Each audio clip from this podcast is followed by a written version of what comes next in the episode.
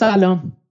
امروز 25 شهریور و سالگرد جریان اعتراضی بود که با شعار زن زندگی آزادی در سال گذشته اتفاقات زیادی رو رقم زد. فضای سیاسی و اجتماعی ایران رو ملتهب و تا حدی متلاطم کرد و تجربیات بر حال در عین اینکه زی قیمت بود ولی کن دردناک هم بود برای بسیاری از مردم ایران رو به انبان تجربیات و خاطرات مردم ایران اضافه کرد و به هر حال اتفاقی بود که گرچه چندان گستره وسیعی نداشت گرچه چندان عمق زیادی پیدا نکرد و عمدتا در فضاهای رسانه‌ای و به شکل سایبری و در فضاهای مجازی جریان داشت و عنوان بزرگ انقلاب رو هم یدک کشید. ولیکن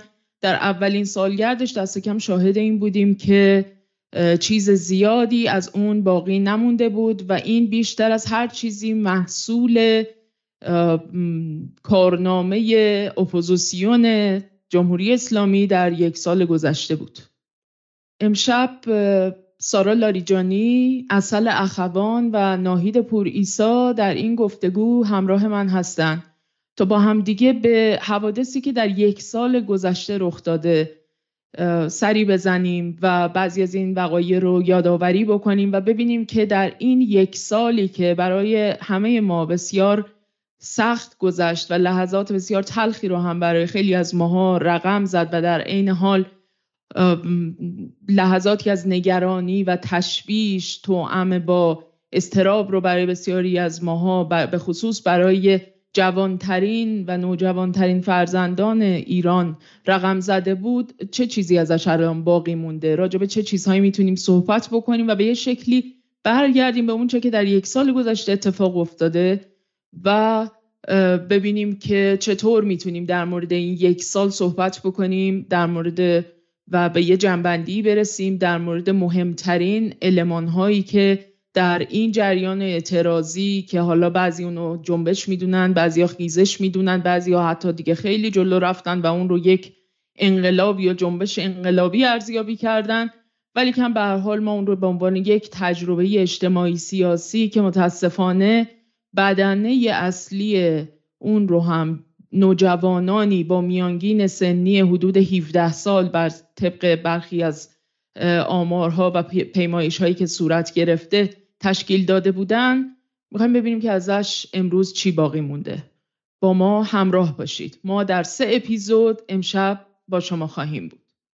اپیزود اول می‌خوایم در مورد زن صحبت بکنیم. اینکه جنبشی که یکی از مهمترین ویژگی های اون این بود که ظاهرا یک جنبش زنانه است و مطالبات زنان رو به شکلی سعی می کرد که در خودش حمل بکنه و به نوعی به نمایندگی از مثلا زنان داشت علیه هر شکلی از تبعیض و نابرابری و غیره و غیره به شکلی در سطح جامعه سیکل و پدیدار بشه. می‌خوایم ببینیم که اساسا چه ویژگی هایی داشت. من خودم شخصا از اولین روزهایی که این اعتراضات شروع شد به نظرم رسید که این جریان چرا انقدر ضد زنه برخلاف اینکه داره شعار زن زندگی آزادی رو یدک می‌کشه ولی چقدر انبوهی از فحاشی های رکیک خشونت های کلامی جنسی به خصوص علیه اون زنانی که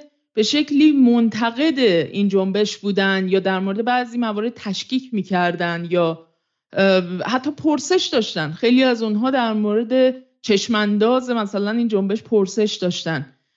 خیلی خشونت در سطح بالایی در جریان بود. علیه منتقدانش به ویژه زنان و عنوان زن رو هم یدک می‌کشید.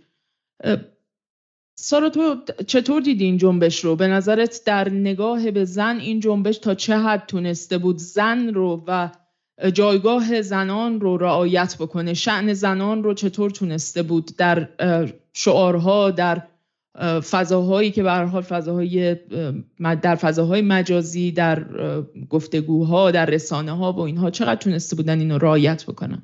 سلام می‌کنم به همه بیننده هامون خوشحالم که تونستیم این برنامه رو با هم داشته باشیم و در مورد این موضوع صحبت بکنیم. در مورد سوالت من قبل از اینکه به این سوال برسم می‌خوام اینو بگم که همونطور که گفتی منم از همون روزهای ابتدایی واقعا به این جنبش نگاه خوشبینانه یا حالا اسمشو تجربه اجتماعی تو گذاشتی به این نگاه خوشبینانه واقعا نداشتم. دلایلش هم برمیگشت به تجربه هایی که یه جورایی شاید شکل داده بود به در مرکز توجه قرار گرفتن مسئله هجاب اجباری در جنگ هیبریدی علیه ایران. از چند سال قبلش ما تجربه چهارشنبه های سفید بود فکر کنم اسمش که با پروژه در واقع یه جور پروژه سازی حولش شکل گرفته بود. و خیلی زود که وقتی شعار زن زندگی آزادی اصلا به شعار اصلی این حرکت تبدیل شد باز بر من یه زنگ خطر بود.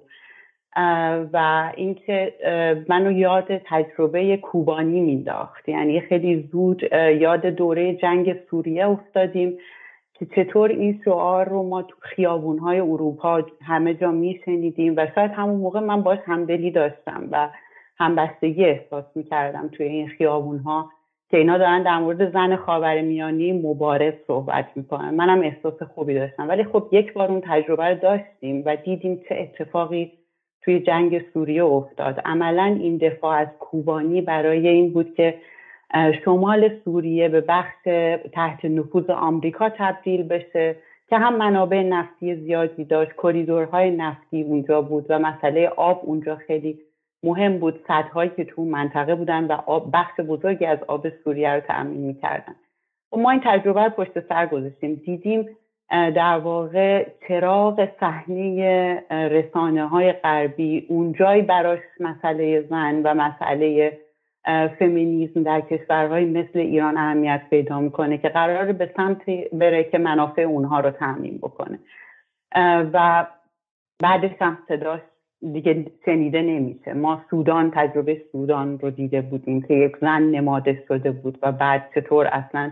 امروز حتی ما در مورد جنگ در اونجا دیگه هیچ چیزی نمیشنویم بنابراین من وقتی می‌بینم که شعاری که قبلا ازش استفاده شده برای اینکه منافع غرب تو منطقه پیش بره میشه شعار ما. وقتی می‌بینم دوباره زنی نماد میشه که توی باز تجربه های همین چند سال اخیر دیدیم که زنانی در جای دیگه دنیا نماد شدن باز برای پیش برده منافع غرب بر من نگران کننده میشه.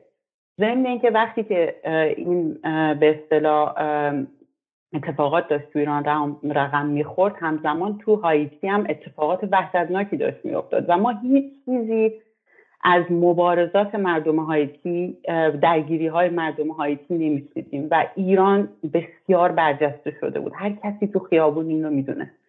با توجه به تجربه های قبلی برای من این زنگ خطر می‌خواستم این مقدمه رو بگم تا برسم به سوال تو. یعنی ما در واقع با خواسته های برحقی طرف هستیم. زنانی که خواستار به اصطلاح این هستن که حق پوشش داشته باشن. این یک مسئله که من به اصطلاح نمیگم که از بنیان مشکل داره ولی تو چند سال اخیر دیدیم که همین مسئله یا همین درد در جامعه ایران به سلاحی تبدیل شده در جنگ هیبریدی و وقتی که میایم حالا سراغ این که چه کسایی توی این جنگ هیبریدی جلودار هستن این, رو به سلاح دارن تبدیل می‌کنن. من به مردم به جوانایی که توی خیابون بودن به نوجوانا یا به حتی مادرای ما که نگر... به حال دلنگرانی های داشتن در مورد اونا صحبت نمی‌کنم. ولی کسایی که این رو به عنوان سلاح دست گرفته بودن و جلو افتاده بودن آدمهایی بودن که همینطور که خودت گفتی خودشون باور به این ندارن. در واقع بسیار نگاه مرد سالارانه زیاد بود.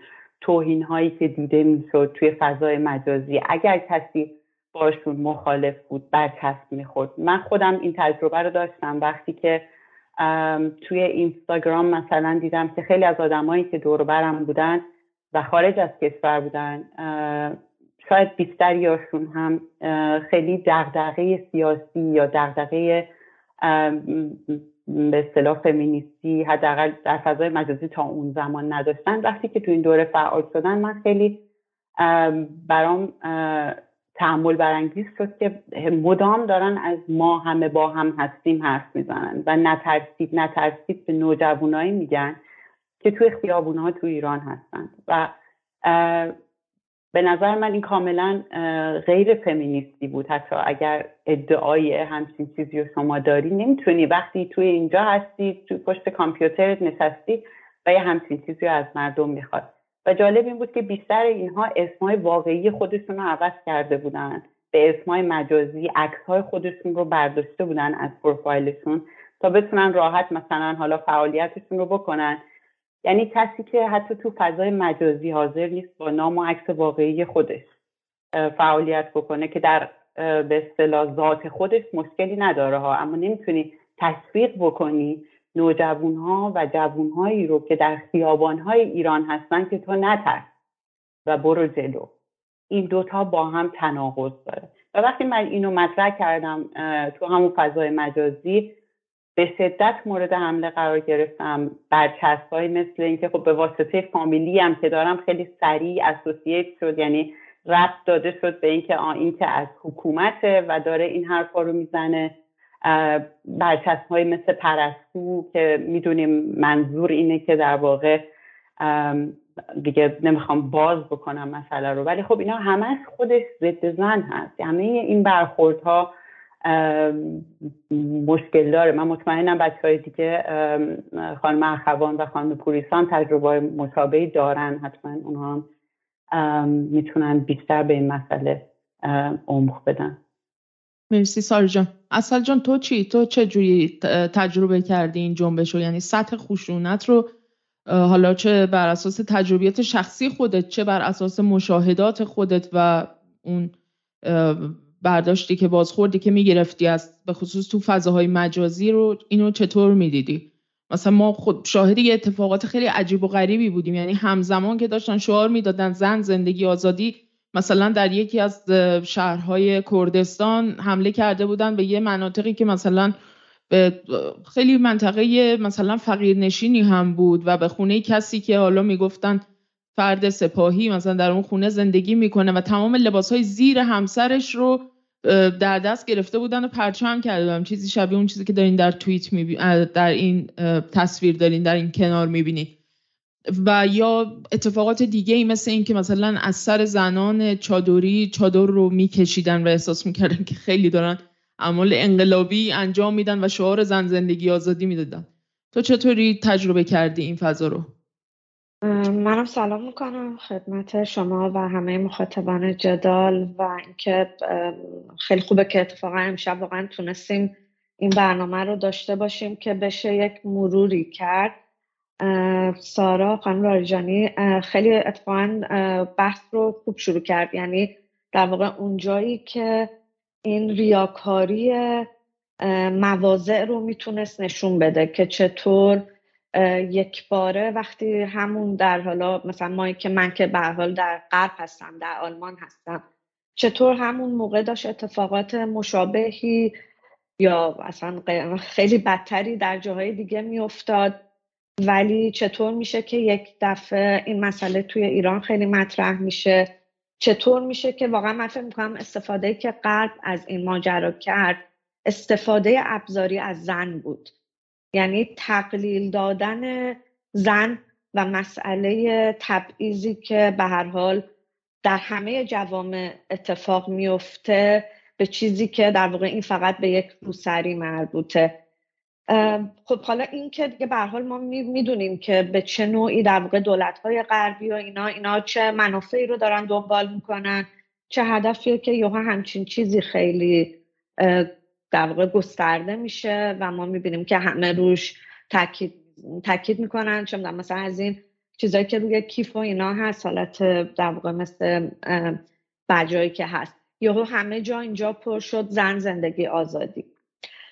و در صورتی که کنار دستمون ما می‌بینیم که چه اتفاقاتی میافتاد. تو همون آمریکا ما, ما می‌دیدیم که پلیس مثلا چه خشونتی رو علیه زنهای سیاه انجام می‌داد. این حالا در واقع توی اون فضاییه که به نوعی حالا باز فضای گسترده تر و جامعه غربیه. توی ایران منم همینطور منم مثل سارا واقعا از ابتدا خوشبین نبودم. یعنی یک اتفاق بسیار غمگینی افتاده. یک دختر بسیار جوانی فوت کرده و این ناگهان تبدیل میشه به چیزی که حالا همه کسانی که اصلا ما نمی‌دونیم که هستن با واقعا متاسفم که این کلمه رو به کار می‌برم ولی با لاتبازی و قلدری کسانی میان که الان شدن اینها بخوان رهایی رو برای زنهای ایران بیارن. و ما اینو توی هر چیزی می‌دیدیم. این تناقض هایی که حالا خیلی از یعنی به من که قاضی نیستم بخوام الان بیام مثلا بگم که هر کسی یا هر جریانی برای چه چیزی از این مسئله استفاده می‌کرد. ولی خیلی کسایی بودن که به حال توی این جوی که اتفاق افتاد قربانی همین زن ستیزی شدن که واقعا وحشتناک بود. یعنی این خشونتی که واقعا توی این یک سال تو سطح کلی تر تو فضاهای مجازی دیده می‌شد. در واقع علیه همین زنها همین مثلا خانم الان لاریجانی مثالی زدن. کلماتی که پرستو یعنی اگر کسی یک انتقادی می‌خواست بکنه این فرد می‌شد پرستو. شعارهایی که اینجا بود یعنی شعارهایی که واقعا شعارهای وحشتناک جنسیت زده. یعنی به حال در این سالهای گذشته کم اتفاق تو ایران نیفتاده. ولی واقعا به یعنی به حالا حداقل بر اساس اون چیزی که من نگاه کرده بودم جنسیت زده ترین شعارها رو ما در این اتفاقات یک سال گذشته دیدیم. اتفاقاتی که در واقع هویت و جنسیت زن رو مورد تبعیض مورد حجوم و مورد تعارض قرار می‌داد. یعنی واقعا از ابتدای ماجرا حالا خانم لاریجانی گفتن که چطور چطور میشه این رو به اتفاقات گذشته هم مرتبط کرد. ولی روز به روز حداقل من به عنوان کسی که در ایران نبودم و مشاهده می‌کردم چه اتفاقاتی که داشت اونجا میافتاد شعارهایی که داده می‌شد سطح خشونتی که علیه زنان روز به روز این گسترده می‌شد. یعنی واقعا این بدبینیه. حالا منم همینطور منم از روز اول خوشبین نبودم.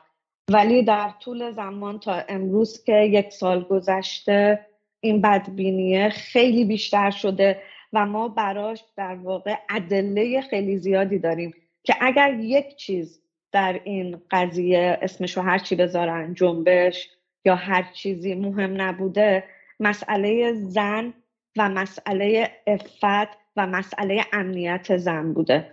این توی اون در واقع حوزه که حالا عمومی تر بوده این چیزی که شما هم گفتید توی حوزه خصوصی تر هم خب منم خیلی چیزها رو در واقع اینجا تجربه کردم. یعنی به نوعی که انگار کسانی که به هر حال یهو همه یک شور انقلابی گرفته بودتشون که مثلا الان داره انقلابی رخ میده و اینکه حالا همطور که شما هم اشاره کردید باعث های مجازی رفتن در تظاهرات با ماست. یعنی من با این مشکل ندارم. حق هر کسی هر جوری می‌خواد. ولی در این حال انگار که مثلا من نوعی که به این تظاهرات نمی‌رفتم منتقد این اتفاقات و جریانات بودم. در همین برلینی که اتفاقا واقعا اون تجربه اکتبر سال گذشته خیلی نشان دهنده چیزاست اون تظاهراتی که اینجا برگزار شد. انگار که حالا ما باید میترسیدیم که اینجا در خیابان ها به بیرون بریم. انگار که ما بدهکار بودیم که چرا ما الان منتقد این جریان هستیم. و میگم این حالا از افراد خیلی نزدیک به آدم شروع می‌شد. یعنی می‌شد این این سطح از خشونت رو از افراد نزدیک به خودمون ببینیم. تا کسانی که مثلا پنج سال بود باش صحبت نکرده بودی ولی مثلا یه آدم یهو به خودش اجازه می‌داد که پیغامی رو در یکی از این جاهای مجازی بذاره و مثلا تهدید بکنه یا افسوس بخوره. یعنی واقعا تو این سطح شخصی و فردی تر هم این خشونت روانی که واقعا من فکر می‌کنم اگر خیلی وقتا خیلی از این افراد اگر امکانش رو داشتن فیزیکه هم می‌تونستن ما رو مورد خشونت قرار بدن. ولی به حال همین خشونت روانیه. حالا نمی‌دونم به چه شکلی می‌خواستن با این زنها رو نجات بدن. و همیشه هم نجات دهنده از بیرون قرار بوده ظاهرا بیاد.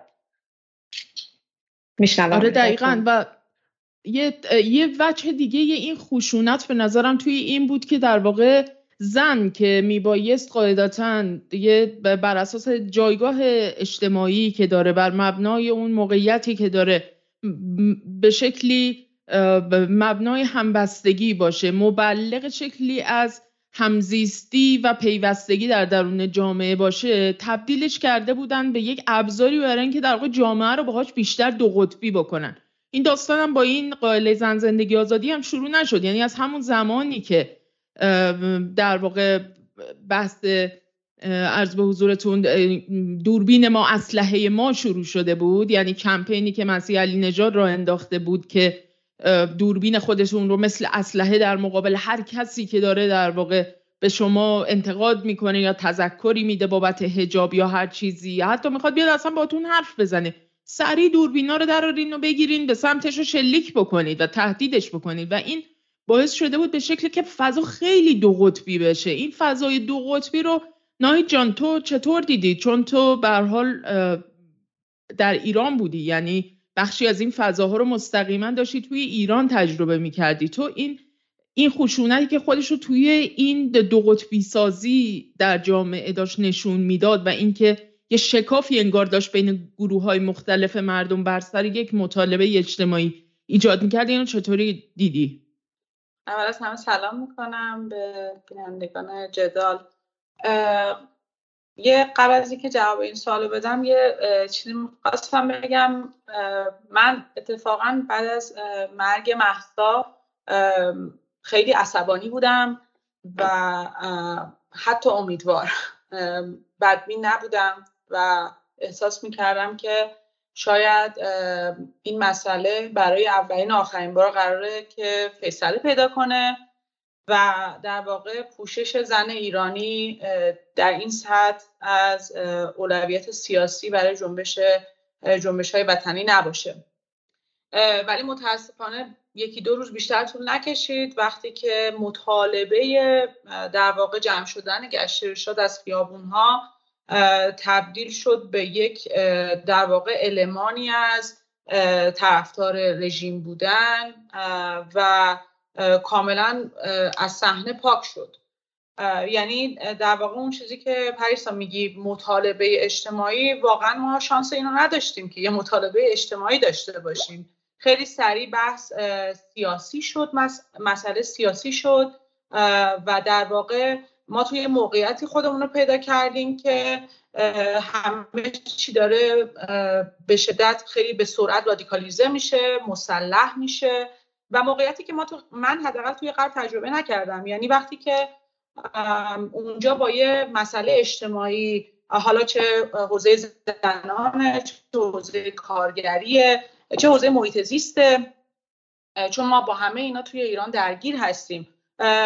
روی کرده غربی ها اینجوریه که خب ما یه مسئله داریم حالا با هم هم فکری کنیم و دنبال راه حلی باشیم برای این مسئله خاص. که اسمش توی ایران میشه در واقع اصلاح طلبی. اونم به یه شکل خیلی در واقع منفی استفاده میشه. یعنی اون حالتی که می‌تونه یه رفرم مترقی اتفاق بیفته و اون زنی که الان در حال حاضر اپیزود اول ما داریم بهش می‌پردازیم قرار از یک موقعیت بهتری تو جامعه برخوردار بشه. یک اتفاق ناگواری افتاده زن جوانی جانش رو از دست داده جامعه ازادار داغدار این مسئله است. و ملتهب فضا در واقع جنبش زنان توی ایران سالیان سال تاریخ داره.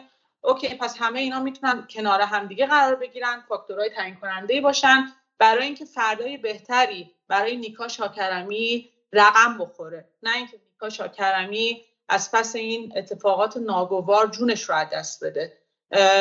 خوب اشاره کردی که در واقع وظیفه مادرانه فمینیستی زنانه و اصلا وظیفه جامعه است که جان عزیزی مثل نیکا شاکرمی رو حفظ کنه مراقبت کنه ازش. اگر قراره که در واقع خیزشی قیامی اتفاق بیفته حالا ما به ارگانیک ترین حالتش تازه داریم فکر می‌کنیم نه این اتفاقی که اصلا اسمش در واقع قیام زنان ایران نیست. یه چیزی از بیرون پمپاژ شده. ولی اگر محیطی بود که می‌خواستیم یه اعتراضی شکل بگیره اصلا اون دختر 15 16 ساله نباید جایی میداشت توی این فضای به شدت خشونت آمیز اون بچه باید مراقبت می‌شد ازش به جای اینکه رها بشه تو خیابون و وقتی من میگم مراقبت مراقبت همه ما همه ما رو شامل میشه. چه از حکومت گرفته چه از فضای آموزشی گرفته چه از در واقع فعالین زنان گرفته. همه ما مسئولیم در مقابل اتفاق ناگواری که برای نوجوانای ما افتاده. من نمی‌دونستم این حد در واقع میان سنی که گفتی 17 سال واقعا واقعا غم یعنی ما می‌تونستیم امسال تو 25 شهریور سالگرد روزی رو در واقع گرامی بداریم که جان عزیزی از دست رفت و بعد از اون زنان ایران به کمک همدیگه تونستن برای کشورشون برای مملکتشون و برای زن ایرانی و آینده ایران یه اتفاق مثبت رو رقم بزنن. هر چقدر سخت هر چقدر در واقع هزینه بر ولی این اتفاق می‌تونست بیفته. اما نیفتاد. یعنی نگذاشتن که بیفته. چیزی که من دارم میگم در واقع از تجربه شخصی خودم هم هست. ما هممون مثلا تو دهه 80 رفتیم دانشگاه. هممون اون موقع دنبال این بودیم که یه خورده فضا رو بازتر کنیم. اگه مقنعه است یه خورده تبدیل به شالش بکنیم. اگه در واقع محیط خوابگاه خیلی بسته است بتونیم آروم آروم یه فضا رو به سمتی ببریم که در واقع های کمتری درش دخیل باشه. همه ما این تجربیات رو داشتیم. با گشت ارشاد درگیر شدیم. حالا این چیزی که تو میگی که در واقع دوربین و هر هر در واقع یک سلاحی بود به دست زنان ایران. همین اتفاق دقیقا برای من افتاد. من منو گشت ارشاد گرفت و خیلی اتفاقی فکر می‌کرد که من دارم فیلم می‌گیرم از این صحنه. حالا یادم نیست خیلی سال پیش بود. و گفتش که داری فیلم می‌گیری بفرستی برای مسیح علی‌نژاد و من اونجا گفتم ببین هر چی می‌خوای هر اتهام به من بزن. این یه دونه رو به من نزن که من دارم فیلم می‌گیرم. من اینجا وایسادم حاضر. در خیابانهای شهرهای ایران و می‌تونم مبارزه خودم رو با تو جلو ببرم. بعد بیام فیلم بگیرم بفرستم برای کسی که بیرون از ایران داره fund می‌گیره و اتفاقا امروز کاخ سفید بهش گفته که تغییر هویت بده. چون ما دیگه ضامن جان تو نیستیم. یعنی خیلی واقعا خنده داره. من به همچین موجود مضحک و خنده‌داری بیام در واقع فیلم خودم رو بفرستم تا خبر من رو به گوش جهانیان برسونه. همون جهانی که در واقع امروز توییت یکی از بچه ها بود توی timeline نمی‌دونم که گفته بود اینا کسایی هستن که جهان صداشون رو شنید. لیبی بود سوریه بود عراق بود افغانستان بود.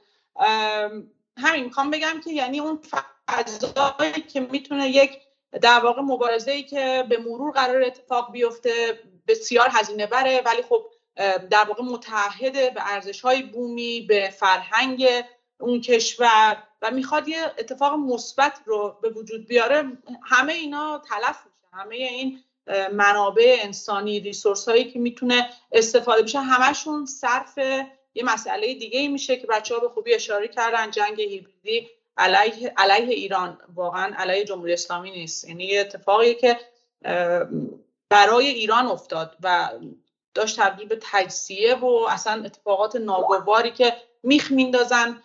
زیر تایر ماشینا و از کنترل خارج میشه اون راننده لوکوموتیو میسوزه. اصلا یه اتفاقاتی که اصلا ربطی به زن نداره واقعا. یه بچه دیگه در واقع این خشونتی که توی این جنبش بود به نظر من این بود که تا حد زیادی داشت انگار افکار عمومی در رسانه ها داشت از طریق چهره هایی توی حالا فضاهای رسانه ای یا به عنوان تحلیلگر و غیره داشت افکار عمومی داشت هدایت می‌شد که این افراد رسما زن رو به مسابقه یک کالای مصرفی سیاسی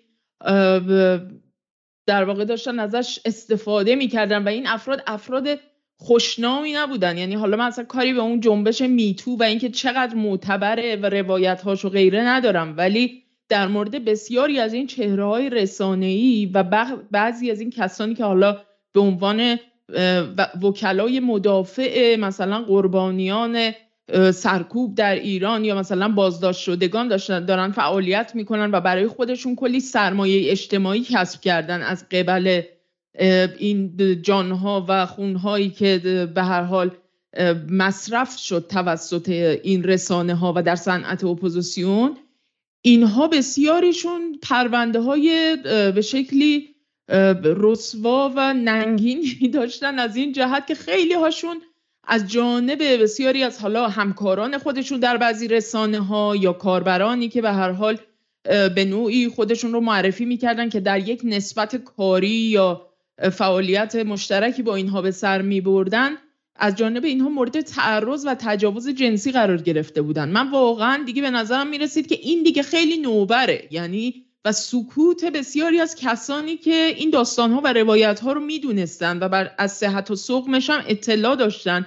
ولی کن حاضر بودن که چشم بپوشن از این مسائل برای اینکه این جنبش به اصطلاح جنبششون در واقع مثلا زمینگیر نشه یا اینکه به حال با همون سرعت و شدتی که اینها داشتن هلش می‌دادن که بره جلو بخواد ادامه پیدا بکنه. یعنی عملا بخشی از زنانی رو که قربانی همین افراد بودن همین چهره ها و سلبریتی های رسانه‌ای و سلبریتی های حقوق بشری به اصطلاح اون وقت یک عده میان برای ما میگن که نمی‌دونم جنبش زن زندگی آزادی یک جنبش حقوق بشری بود. یعنی واقعا انگار که روبروی آدم میستن به دوربین خیره میشن و واقعا یک سطحی از دروغ و فریبکاری رو به خورد همه میدن که واقعا اصلا عجیب و غریبه. و هیچ کس هم اصلا در واقع اصلا حرفی نمی‌زنه از این قضیه. و این حالا مثلا می‌تونه خودش رو به شکلهای دیگه هم نشون بده به شکلی که در واقع چهره هایی میان و برای مثلا زنانی که به اصطلاح دارن صدای اونا رو بلند می‌کنن یا مثلا دارن ازشون دفاع می‌کنن یا هرچی دارن برای اونا تعیین تکلیف هم می‌کنن. حالا این تعیین تکلیف ها گاهی وجوه هنری هم پیدا می‌کرد. مثل یکی از همین سرودهای اخیر همین آقای یراهی نامی که ظاهرا یک سرودی ساخته بود به اسم روسری تو در بیار. هیچ کس هم نبود بگه آخه به تو چه مرده سیبیل کلفت نمی‌خوام رو سریمو در بیارم. اگر بخوام در بیارم در میارم. نخوام در نمیارم. به تو مربوط نیست که تو مثلا برای من در قابل به یک اثر هنری و یک سرود انقلابی بیای رهنمود بدی که روسری تو در بیار. به تو چه مربوطه؟ حالا باز اینو مثلا اگر یک زنی خونده بود نمی‌دونم به هر حال مثلا داشت به کسانی که تجربه مشترکی باهاش دارن آدم می‌تونست مثلا یه کمی بفهمه. تازه باز اون شکل از تعیین تکلیف رو تو همون قالب هم آدم نمیپذیره. چه برسه به اینکه مثلا یه سیبیل کلفتی بچینه اون بالا واسه ما مثلا روسری تو در بیاره به تو چه مربوط آخه؟ به نظرم بریم سراغ اپیزود بعدی بخش دوممون. بخش زندگی. یک چیزی که توی در واقع در امتداد همون بحث خشونتی که در موردش صحبت کردیم که بیشتر حالا اونجا به شکلی منتقدان و کسانی که تشکیک می‌کردن یا پرسش می‌خواستن بکنن به شکلی از این اتفاقاتی که داره میفته از ایده هاش از سبک کارش و غیره اتفاق میافتاد. بیشتر شامل یه شکل از خشونت ها و تهدیدهای کلامی بود که خیلی از ماها هم خودمون تجربه کردیم اونها رو. من که خیلی تجربه کردم واقعیتش. و اصلا تجربیات خوبی هم نبود حقیقتا. ولی یه سطح دیگه ای از خشونت فیزیکی هم در جریان بود در این جنبش که به نظر من به شکلی نشون می‌داد که انگار این جنبش خیلی وجوه مرگندیشانه داره. یعنی انگار که به طور کلی تمام تلاشش اینه که تبلیغ بکنه یک حد عالی از خشونت فیزیکی رو که واقعا شکلی از مثلا خواهر برادر کشی رو صرفا میشه همچین اسمی میشه براش گذاشت. یعنی وقتی که مثلا ترانه هایی میخوندن در مورد که مثلا بسیجی سپاهی تیکه تیکتون می‌کنیم. مثلا یه مثلا یک تکه یک به قول معروف چی میگن یک ترجیبندی در یک مثلا شعریه که یکی از این ارازل و اوباش به اصطلاح هنرمند این جنبش مثلا خونده بودن که واقعا اصلا ترسناک بود همچین. آقا این چه هنریه واقعا؟ یا اینکه شما می‌دیدید که یک سطح عالی از خشونت خب در واقع ابزار اعمال خشونت به شکلی یا ابزار سرکوب یا اعمال قوه قهریه همواره در دست نیروی نظامی و پلیس و نیروی انتظامی هر جامعه دیگه. و این الان اومده بود خودش رو به یه شکل معکوسی داشت نشون می‌داد. یعنی ما شاهد این بودیم که مثلا بخش زیادی از نیروهای نظامی داشتن به شکلهای فجی کشته می شدن و لینچ می شدن و مثلا شما می‌دید می‌دیدید که یه پزشک هم بالای سر اون جسد نیمه جانه نمیگه آقا من قسم پزشکی خوردم. این جنازه رو بهش لگت نزنید. به این روز نندازینش. و خودش هم یه لگت می‌زد و رد می‌شد. یعنی یه سطح عالی از خشونت. در مورد اینکه این جنبش به شکلی علیه زندگی هم سفارایی کرده بود سارا جان تو چه نکاتی به نظرت می‌رسه؟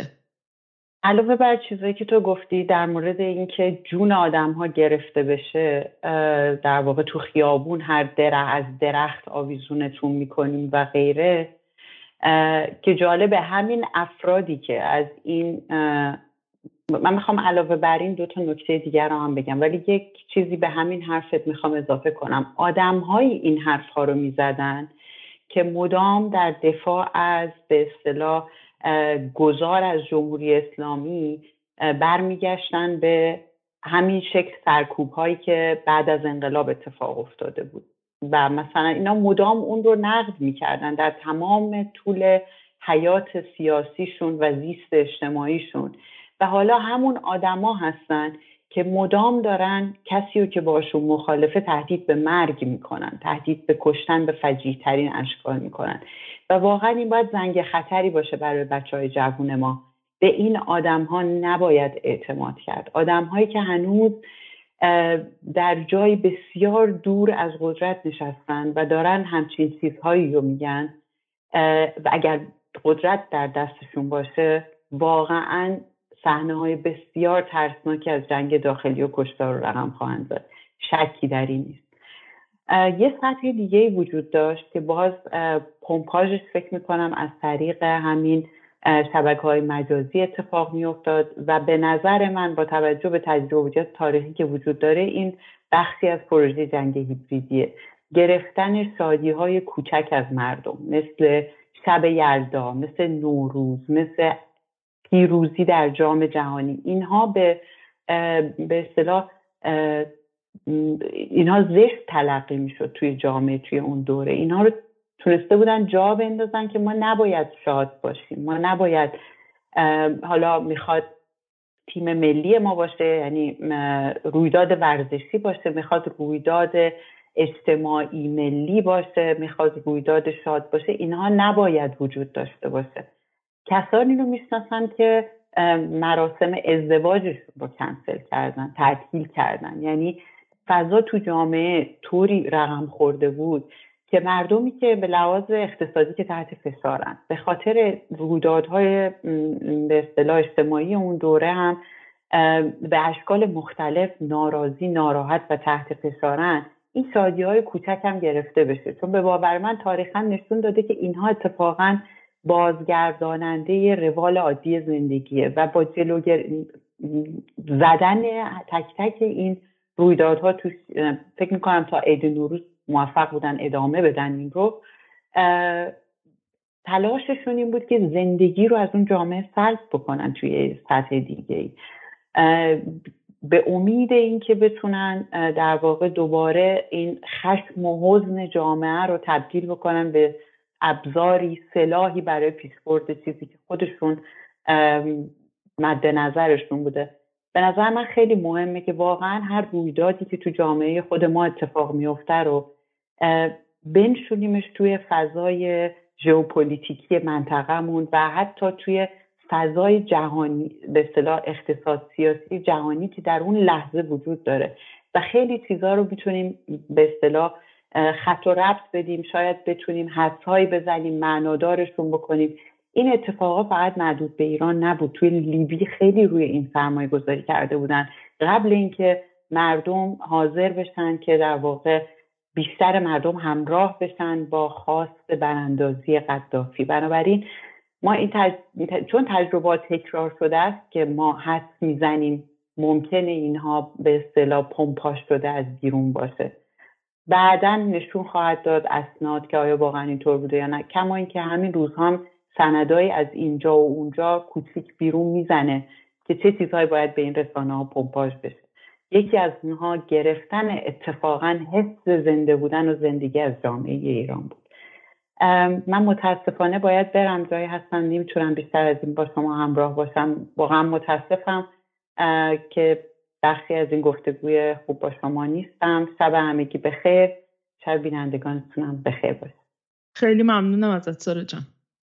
نکاتی که سارا گفت یه چیزی بود یه, یه مسئله که به نظرم خیلی کلیدی بود یعنی این تکرار یه الگوریتم های انگار داشت این جریان در طی این یک سال که انگار از یک الگوهای تکرار شونده که همجور که سارا هم گفت مثلا مورد لیبی رو مثال زد ولی تو موارد خیلی متعددی بر این الگوها به شکلی تکرار شده بودن. یکی از اونا که به نظر من از مهمترین اتفاقاتی بود که توی این یک سال افتاد برای اینکه به شکلی جریان عادی زندگی رو مختل بکنه بحث مسمومیت مدارس بود که با هشتگ های عجیب و غریبی که به عنوان مثلا حمله شیمیایی به مدارس و همراه با هشتگ های جانبی دیگه ای مثلا مثل اعلام منطقه پرواز ممنوع و انگار که مثلا یک چیز یادآوری اون بحران هایی که مثلا از صدام فرزند در عراق در کردستان ایجاد کرده بود.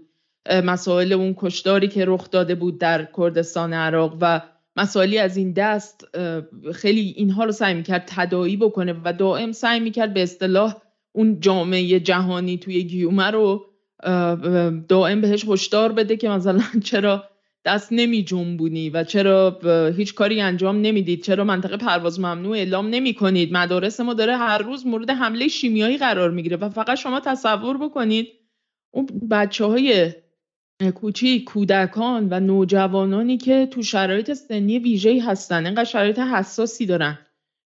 به خصوص که خیلی هاشون از اون دوره دو ساله کرونا تازه مثلا بیرون اومدن و اون وضعیت در واقع روحی روانی این بچه ها به نوعی میشه گفت که با یک اخلالی توی این روند بیماری جهانگیر کرونا مواجه شده بوده پیشتر.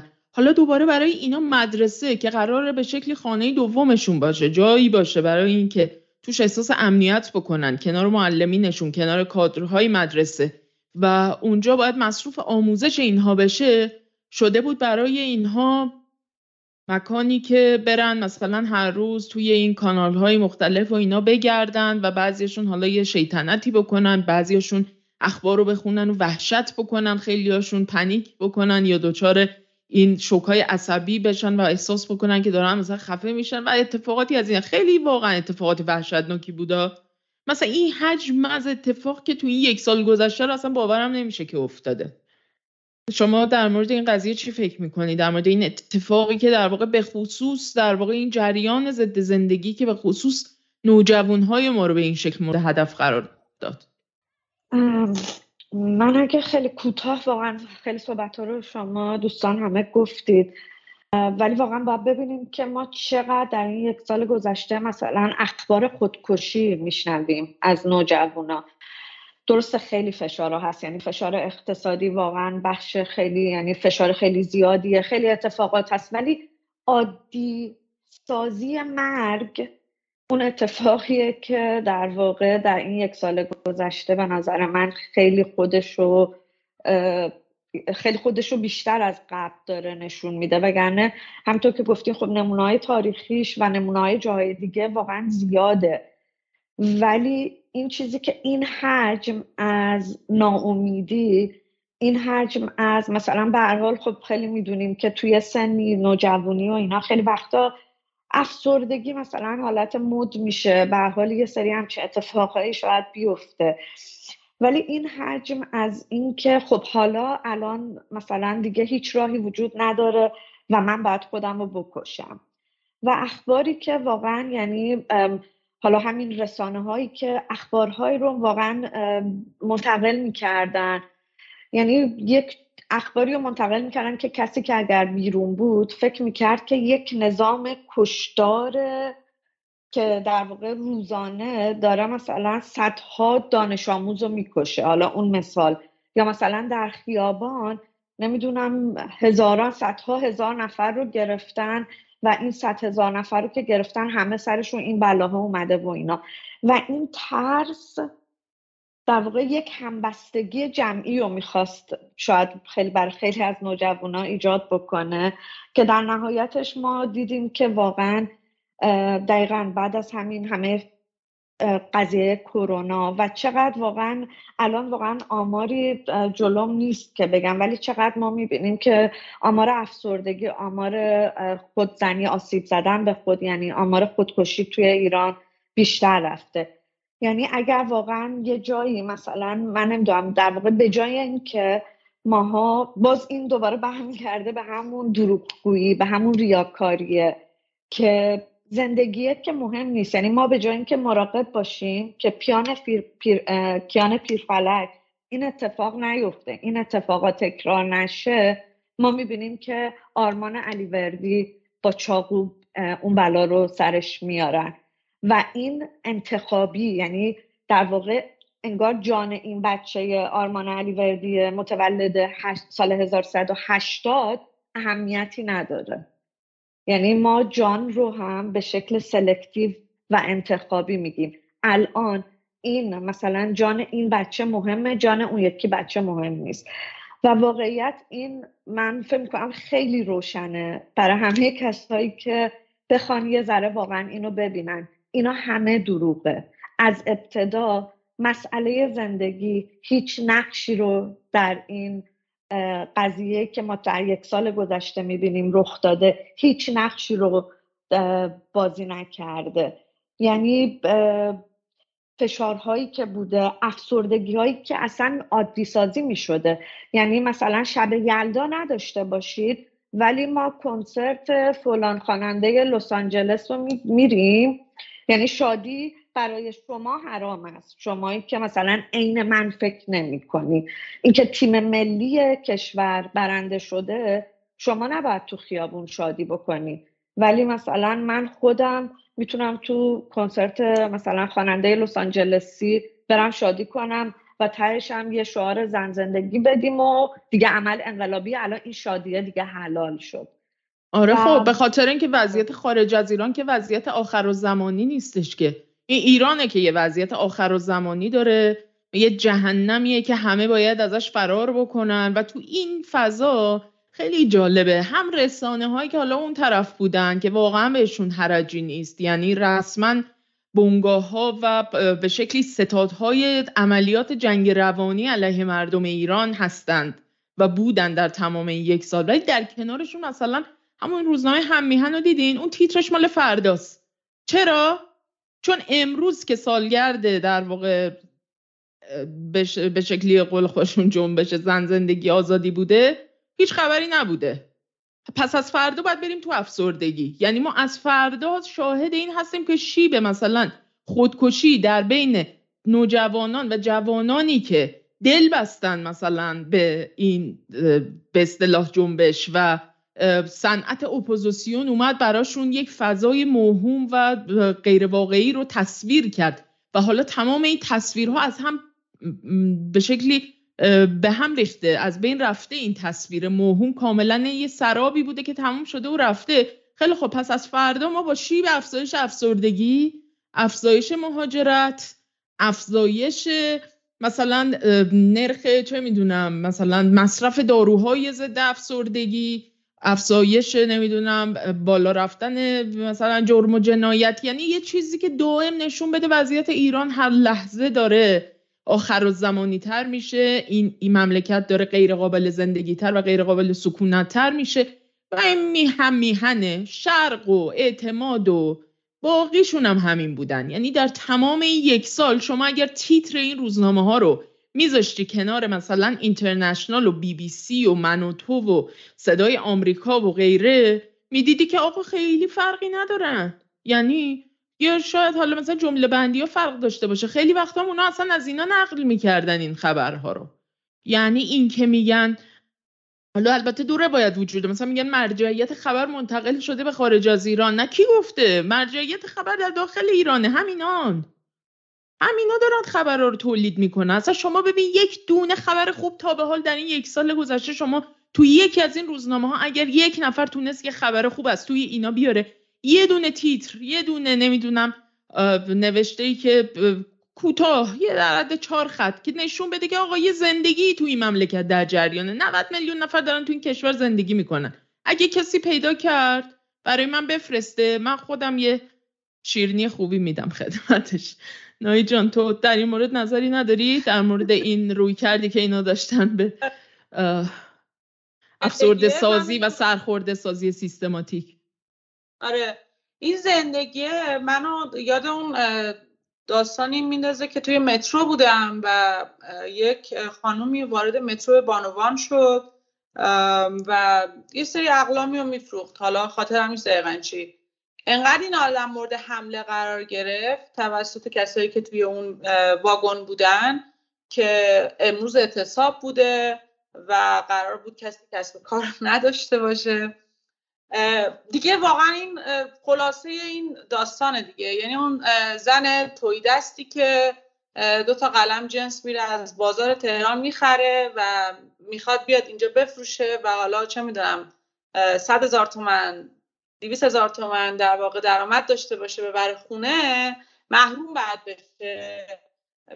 زندگیش بعد وایسه. برای اون کسی که حقوقش ماهیانه واریز میشه به حسابش و اون کسی که یه account در واقع محدودی با دو تا follower داره توی اینستاگرام بعد وایس آره دقیقا همین پوستر که خانم گوگوش عطرش رو در واقع با برند زن زندگی آزادی بده بیرون. اونا تعیین می‌کنن timeline زندگی ما رو. یعنی ما کی باید زندگی کنیم کی باید فروش داشته باشیم کی اون account محدود اینستاگرامی باید بفروشه که نباید بفروشه.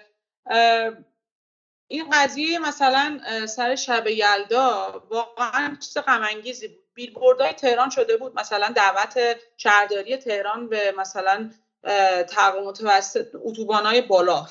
پایین نه. بیاید با هم دیگه شب یلدا بگیریم. اون موقع فکر کنم انار خیلی گرون بود. دقیقا یادم نیست ولی فکر می‌کنم یه چیز عجیب غریبی گرون شده بود اون روز. به نظرم جای اینکه بیان اونقدر خرج کنن هزینه کنن بیلبورد بزنن اون کسی که اینقدر داره افاده میاد واسه یک رسم ایرانی جاش آدم های دیگه ای که اصلا حوصله این بساط ها رو ندارن و وای نمیستن یکی از بیرون ارده بهشون بده که در واقع زندگی رو الان نگه دارید. به خاطر اینکه ما می‌خوایم منطقه پرواز ممنوع داشته باشیم. چون منطقه پرواز ممنوع برای وقتیه که تو در واقع زندگی نداری دیگه. زندگی از قبل وایستاده از قبل ساقط شده. برای کسی که جانش بالاخره بیارزشه دیگه الان. فرق نمی‌کنه. همینجوری طی بشه همینجوری ادامه پیدا کنه. یا اینکه در واقع کشته بشه توسط بمبای آمریکایی. یه چیزی از قبل باید بیارزش شده باشه. یه چیزی از قبل باید ارزش شده باشه. و تو به عنوان یه ایرانی زیستت اصلا دیگه علستویه است. مسئله ای نیست. تو یه زن ایرانی بدبختی تو بدبختترین و تحت ظلمترین موجود روی زمینی. در مقابل ظالمترین حکومت روی زمین وجود داره. یعنی همه چی بیش سازی میشه همه چی بی ارزش میشه همزمان. که چه اتفاق بیفته؟ حالا چه از داخل چه از بیرون یه در واقع فروپاشی اجتماعی سیاسی اتفاق بیفته که از قبلش بقیه بخورن. یعنی این زندگیه اون وایسی که در واقع از خبرنگار بی بی سی پخش شد که عربستان دنبال این نیست که زن ایرانی به دنبال مثلا حقوق برابر و ایناش برسه. اصلا نمی‌خواد این اتفاق بیفته. پوست عربستان کنده شد. یه کشوری که با یه عالم عقب ماندگی اجتماعی سیاسی داره دست پنجه بر می‌کنه. بغلش که اومد انقلاب ضد آمریکایی کرد و زن ایرانی مثلا از چه از نظر آموزش از نظر دسترسی های اجتماعی چه از نظر موقعیت اجتماعی. به جای رسیده که الان حرفشو می‌زنه و مطالبهشو داره. حالا پس برای این آدم بخواد در مورد حجاب هم دیگه حرفشو به کرسی بشونه بعد دیگه سر چه گسلی بخواد عربستان و اسرائیل و بقیه؟ حالا عربستان که الان در حال حاضر فاکتورش بگیریم چون اصلا ورق چرخید. اتفاقات دیگه ای افتاد و اصلا در واقع خلاقیت عمل به دست ایران افتاد به نحوی. ولی حالا ما در مورد اون موقعیت حرف می‌زنیم. کی اصلا می‌خواد حرف زن ایرانی با کرسی نشسته بشه؟ کی می‌خواد زن ایرانی زندگی بهتر و با کیفیت تری داشته باشه؟ هیچ هیچ کس غیر از ما نیست. یعنی همه ماهایی که در واقع توی ایران زندگی می‌کنیم بیرون از ایران زندگی می‌کنیم. ولی دغدغه ملی داریم دغدغه زنان داریم و هم همینجا قرار, قرار اگر قرار باشه اتفاق بیفته میفته همینجا اگر دغدغه زندگی هست به جایی خواهد رسید. وگرنه چیزی بیرون از اینجا یا فروپاشیه یا نابودیه یا گرسنگیه. ادامه تحریمه. یعنی تو تحریمت می‌کنن به گرسنگی میدن به افسردگی میدن انزوابت میدن به عنوان یک در واقع انسان ایرانی. خب اینم ادامه‌شه دیگه. یعنی تو با همه این اتفاقاتی که داره توی منطقه و توی کشور تو میفته اصلا کار نداشته باش که حضور ایران باعث آزادی همون زن کرد شد زن ایزدی شد. باعث شد که این آدما از شر یک سیاهی مطلق خلاص بشن. به اینا فکر نکن. تا جایی که می‌تونی خودتو ایزوله کن.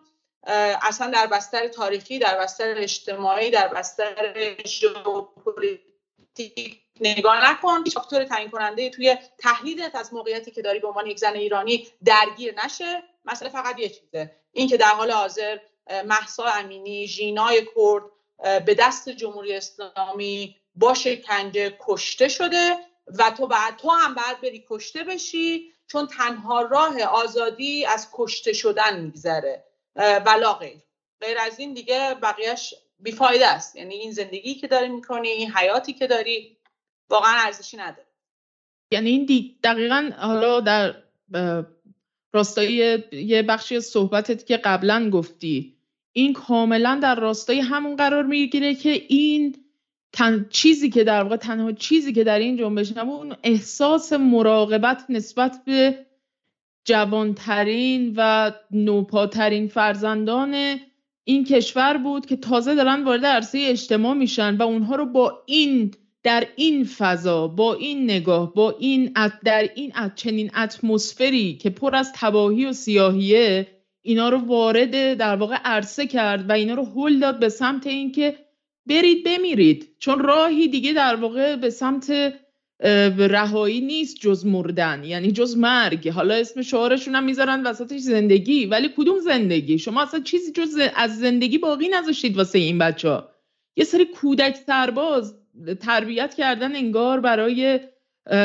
این جنبش کذایی در که صنعت اپوزیسیونشون چرخاش به چرخه یه سری هیولا فی‌الواقع در این اپوزیسیون هستن که اصلا نگاه نمی‌کنن. آقا جان چه چیزی کیفیت زندگی این نوجوان ها این کودکان این کشور رو کیفیت آورده پایین؟ حالا در کنار مسائلی داخلی که توی کشور هست از فساد و ناکارآمدی و غیره خانم شیرین عبادی همین امروز دوباره درخواست تحریم های بیشتر داده. مسیح علی نژاد تمام مدت داشته در تمام این یک سال گذشته و قبل از اون داشته درخواست تحریم های بیشتر می‌داده. مریم ممدقی دنبال جنگه. سیما ثابت ها دنبال سیما ثابت ها دنبال منطقه پرواز ممنوع رو این مملکت بودن. شادی امین و ممین و فلان اینم که اصلا دیگه واقعا من واقعا جای صدا و سیما بودم. مهملاتی که اینا میگن رو پخش می‌کردم و کشور رو بیمه می‌کردم در مقابل اپوزیسیون.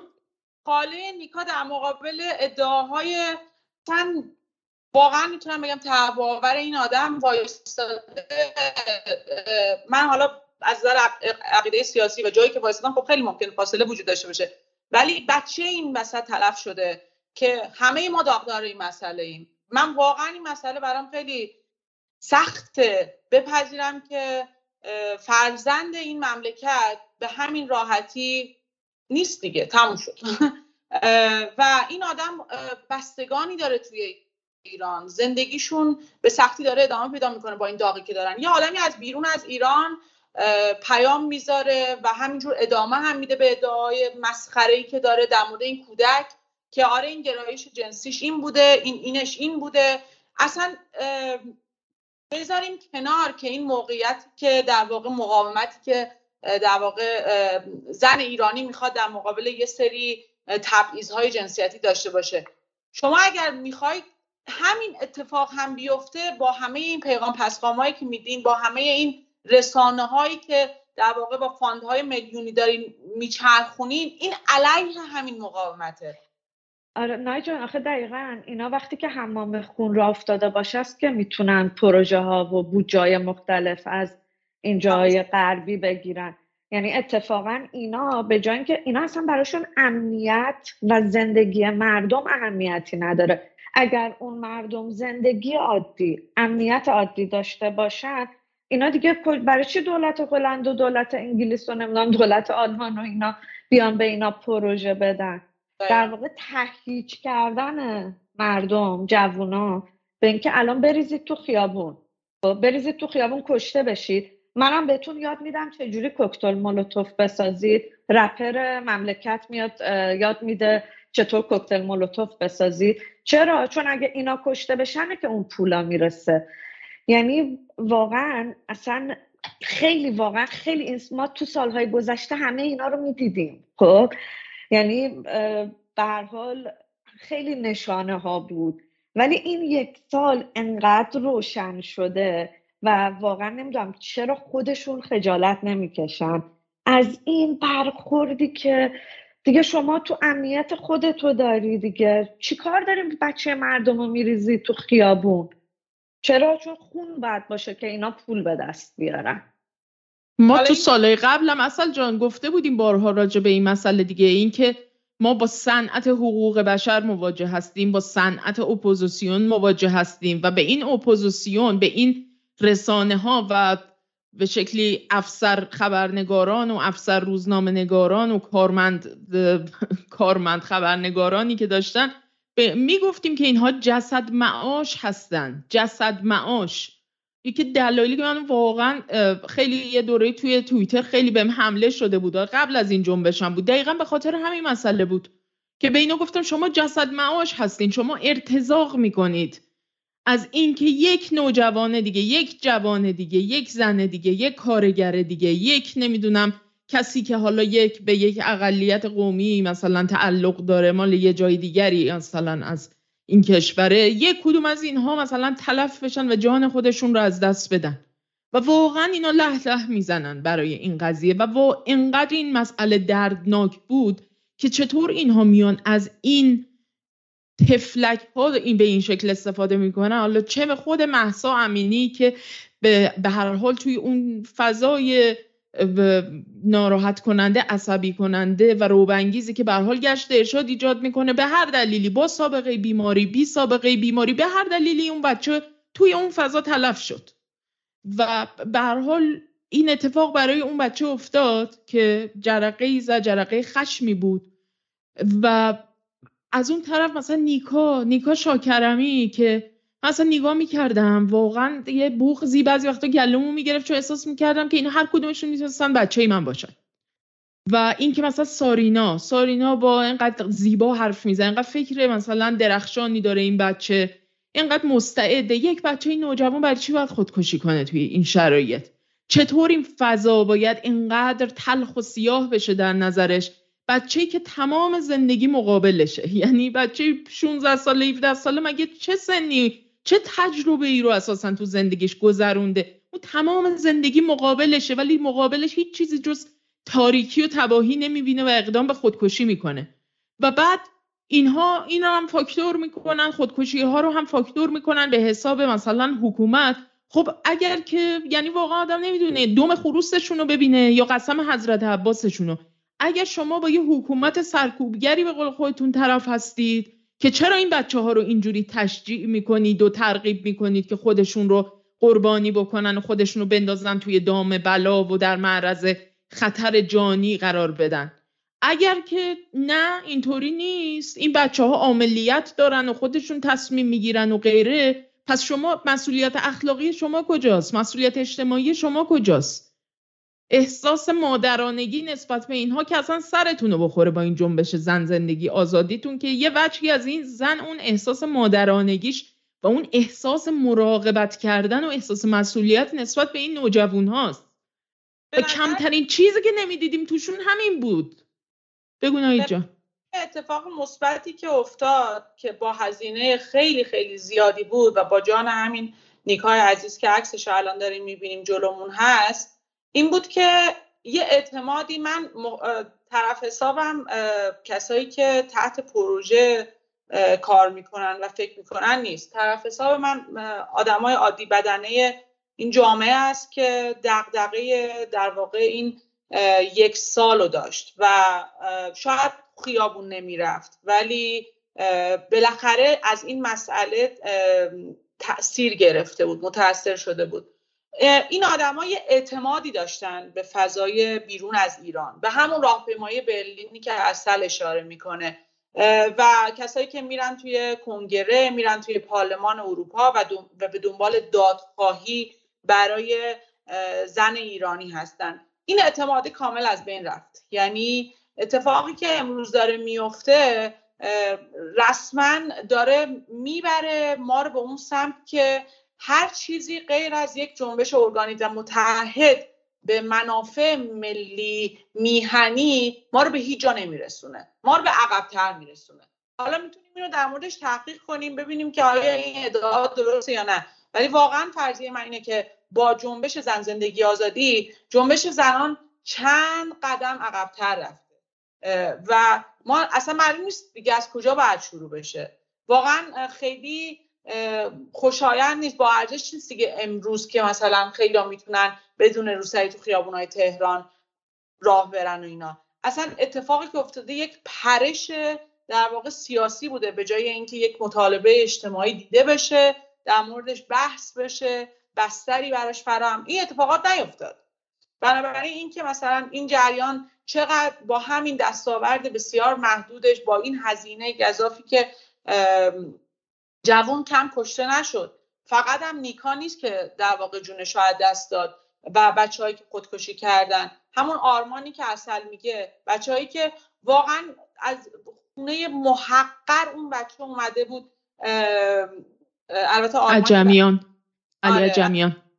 واقعا آدم اون صحنه رو می‌بینه اون خونه رو می‌بینه از خودت خجالت می‌کشی که من اینجا نشستم الان بعد از یک سال دارم در مورد این قضیه حرف می‌زنم. اون بچه جونش از دست داده و می‌تونست این اتفاق به هیچ وجه نیفته. یعنی ما می خیلی راحت می‌تونستیم نذاریم که روح الله عجمیان الان به این شکل به این شکل داعشی بخواد مثلا جونش رو از دست بده. واقعا یک روزایی بود که من ترس داشتم از توی خیابون رفتن. فراخان که می‌دادن من می‌رفتم یه سرگوشی آب می‌دادم. نمی‌دونستم قرار چه اتفاقی قرار بیفته. و بود صحنه بود که مثلا من یادمه که یه پیک موتوری بود اصلا فکر کنم. این بچه paintball بهش توپ paintball بهش خورد تو خیابون انقلاب فکر کنم فرخان 16 آذر بود از موتور افتاد. و خب من خیلی اون لحظه واکنش دادم. رفتم سمت کسی که حدس می‌زدم در واقع زده. گفتم این بچه چی کار داشت؟ این داشت مسیرش رو می‌رفت. اونایی که دارن شعار میدن سمت دیگه ای هستن. حالا کلا هم 7 نفر بیشتر نبودن. و نمی‌دونم حالا این موقعیت خیلی موقعیت ابزوردی بود. برای اینکه طرف خیلی راحت وارد مکالمه شد با من و گفتش که آره اشتباه شد. اشتباه ما زدیم. اصلا ما نمی‌خواستیم اونو بزنیم. یهو رد شد. و الان هم می‌خوایم بریم بهش کمک کنیم. ولی میترسیم که در واقع بعدش چند کیلومتر اونورتر چند صد متر اونورتر این بچه رو بگیرن و بگن تو با اینا بودی و کتک بخوره یه اتفاق بدتری بیفته. بنابراین در واقع چیز می‌کنیم که یه جوری به روی خودمون نمیاریم که این اتفاق افتاده. و من اصلا واقعا اون لحظه واسم لحظه عجیبی بود. یعنی یه فاصله بین اون اتفاقی که داره تو رسانه خارجی در مورد ایران روایت میشه. و صحنه ای که تو باش با پوست و سخون خود درگیری یه او اینجوری که این چرا اینجوری داره جواب منو میده؟ می‌تونست جواب من نده می‌تونست اصلا بره می‌تونست اصلا به منم یه دونه باتون بزنه بگه لچو برو در بهترین حالت. ولی فضا خیلی دیالوگی اتفاق افتاد اون لحظه. و همین باعث شد من خیلی آدم ها مثلا از خارج از کشور می‌گفتم ما می‌خوایم ایران ولی میترسیم خیلی میترسیم. گریه می‌کرد دوست من پشت تلفن. گفتم بابا باور کنید خطری تو رو حداقل تهدید نمی‌کنه. و اون آدم اومد خدا رو شکر ماهونی میام تو ایران بهش خوش گذشت و برگشت. و آدمای دیگه هم همین اتفاق براشون افتاد. اون زندگی در جریان بود. تا یه حد خوبی در جریان بود. بله یه قسمتش هم بسیار متاثر شده بود. ولی خب بخش زیادیش هم در سر این جنگ رسانه‌ای و جنگ آنلاین در واقع یه تصویر خیلی کجدیسه ای ازش به مخاطب خارج از ایران داده بودن که اصلا دیگه واقعا فردای ایران نمی‌شد اصلا فردای همین امشب نمی‌شد دیگه فکر کرد که چه اتفاقی قرار بیفته. امنیت این بچه ها چجوری قرار تامین بشه؟ خیلی مثال جالبی آوردی. یعنی خیلی فضای عجیبی بوده واقعا. خیلی فضای عجیبی بوده تجربه عجیبی داشتی و نشون میده که چقدر این جامعه چقدر رفته به سمت دو قطبی شدن که حتی اون کسی که پینتبال دستشه می‌فهمه که مثلا اشتباه کرده. می‌خواد بره به اون کمک بکنه و میترسه. میترسه برای مثلا اون فیک موتوری که افتاده و آسیب دیده برای اون وضعیت بدتر بشه. یعنی در معرض خطر بیشتری قرار بگیره. خیلی وضعیت عجیب و غریبیه واقعا. و این فضای دو قطبی یه جاهایی خیلی دردناک میشه. یعنی مثلا شما مثلا تصور بکنید که دو تا زن توی مثلا بیارتی یا توی مترو مثلا نشستن. یکیشون زن مثلا محجبه یکیشون مثلا به هجاب اعتقادی نداره و مثلا روسریش افتاده یا به هر شکلی. و مثلا اون زن محجبه که معتقدم هستش حرفی می‌زنه مثلا به اون زن بیهجاب و اون با یک پرخاش خیلی عجیب و غریبی به سمت اون هجوم می‌بره و مثلا برخورد می‌کنه باهاش. و یک لحظه یعنی من فکر می‌کنم که مثلا چرا این توان گفتگو و مکالمه انگار از جامعه اینا تلاش کردن؟ این یک سالم اتفاق نیفتاده ها. اینا چطور به مرور تونستن؟ توان گفتگو رو مثلا از مردمی که بیشترین شباهت رو به همدیگه دارن یعنی شباهت اون دوتا زن این نیست که یکیشون هجاب داره یکی هجاب نداره شباهتاشون خیلی بیشتر از این حرف هست. شباهتشون اینه که جفتشون به یه طبقه اجتماعی تعلق دارن که سوار بیارتی هن. سر پا وایستادن یه لنگ پا توی مثلا گرما سرما تو اون فشار و شلوغی و ترافیک و مصیبت جفتشون ممکنه دقدقه های مشابهی داشته باشن که آیا مثلا حقوق من می‌رسه مثلا به آخر ماه؟ نمی‌رسه. بچم بیمه داره. اگه بچم مریض بشه چیکار کنم؟ بچم دندونش درد می‌کنه. مثلا ببرمش دکتر. کجا ببرمش دکتر؟ مثلا فلان چیز رو نیاز داشته باشه اولویت بندی بکنم بین نیازهایی که داره. کدوم رو مثلا در اولویت بذارم کدوم رو نذارم؟ راجع به هزار و یک چیز می‌تونن حرف بزنن که بیشترین شباهت رو به همدیگه دارن. چون دو تا آدمی که کنار همدیگه توی یه مکانی قرار گرفتن که نشون میده این دوتا به یه جایگاه اجتماعی تعلق دارن و کمترین چیزی که اهمیت داره تو اون لحظه اینه که اون چادر سرشه و اون بیهجابه. و ولی این دوتا با همدیگه امکان گفتگو انگار ندارن امکان مکالمه ندارن. این امکان ازشون انگار سلب شده. این چیزیه که از بیرون این اتفاق افتاده. چون دست کم به نظر می‌رسه که به, به شاهدی که میشه به شواهد متعددی که میشه از تاریخ آورد این مملکت در چهارراه حوادث مختلف در تقاطع جریانات و روندهای اجتماعی سیاسی تاریخی مختلف یکی از جاهایی بوده که بیشترین امکان همزیستی بین مردمی که با هم متفاوتن وجود داشته توش. حالا چی شده که دوتا آدمی که اینقدر به هم دیگه نزدیکن اینقدر به هم شبیهن از جهات مختلف به خاطر مثلا یک تیکه پارچه که یکی می‌خواد باهاش موی خود سرش رو بپوشونه و یکی نمی‌خواد بپوشونه با همدیگه انگار که یک خصومت و مثلا دشمن دشمنی خونین با هم دیگه دارن که این واقعا خیلی دردناکه اصل جان تو چی فکر می‌کنی؟ دقیقا درست میگه پرسا جان هم شما هم نایت جان هر دوتون واقعا فکر کنم همه حرفا رو زدین. یعنی چه واقعا حالا این تجربه هم که ناهید اشاره کرد واقعا خیلی تجربه عجیبیه. یعنی چه اتفاقی میفته که همطور که تو هم گفتی انگار که مردم رو جلوی مردم می‌ذارن و این باعث میشه ارزش بشه این باعث میشه شجاعت بشه. یعنی همه اون چیزایی که تا قبلترش تا یک مثلا اصلا توی اون فرهنگی که توی اون مردم هست اینا همه ضد ارزش بوده. حالا الان تبدیل شده به ارزش. منم هم, هم مثلا یه سری ویدیو می‌دیدم و اینا که مثلا یه, خان... یه دختر خانم جوونی فکر می‌کنم داد می‌زنه و با حالت خیلی پرخاش و حرفای خیلی بدی می‌زنه به یه خانم خیلی مسنتری. که این خانم خیلی مسنتر محجبه بودن. که در واقع اصلا به تو چه حالا حرفای خیلی عجیبی و که و اون خانم مسن می‌گفت اصلا من به تو کاری نکردم من به تو کاری ندارم. خب؟ یعنی چیزی که مثلا همیشه ما تو فرهنگمون این بوده که به افرادی که بزرگترن به مسنها احترام بگذارید. نمی‌دونم تو فرهنگمون این بوده که اگر کسی افتاده همون تجربه که نای جان شما گفتی. مثلا طرف خودش میگه آره من می‌خوام برم بهش آب بدم. یعنی اینه که کمک کنی. اگر کسی مثلا نیاز داره مریض شده دستشو بگیری. همه این چیزا تبدیل شده به اینکه یعنی همین فضای دو قطبیه به اینکه نه دیگه الان این دشمنه. یا الان از ترس من نمی‌تونم این کارو بکنم.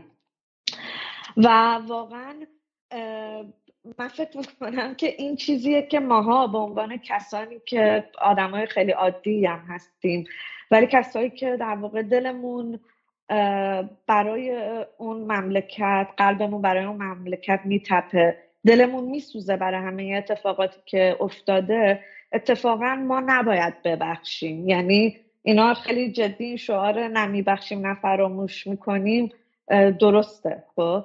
و منم میگم ما هم نمیبخشیم و ما هم فراموش نمی‌کنیم که چطور در این مدت چطور با تمام این پروپاگانداهایی که داده شد در واقع شما کارهایی که کردید که ما رو علیه هم گذاشتید چیزایی که ماها توی نسل دیگه بزرگ شدیم. من نمی‌دونم بچههایی که اون چیزا اون ارزشهایی که ما باش بزرگ نشدیم و امروز دارن کودکن و بزرگ میشن واقعا چه اتفاقی می‌تونه بیفته؟ واقعا کار اون پدر مادرها خیلی سختتر از کار پدر و مادرهای ماست. و ما نمیبخشیم. ما واقعا نمیبخشیم. حالا اینا می‌خوان بگن که در واقع با همچین چیزی می‌خوان برای ما آزادی بیارن.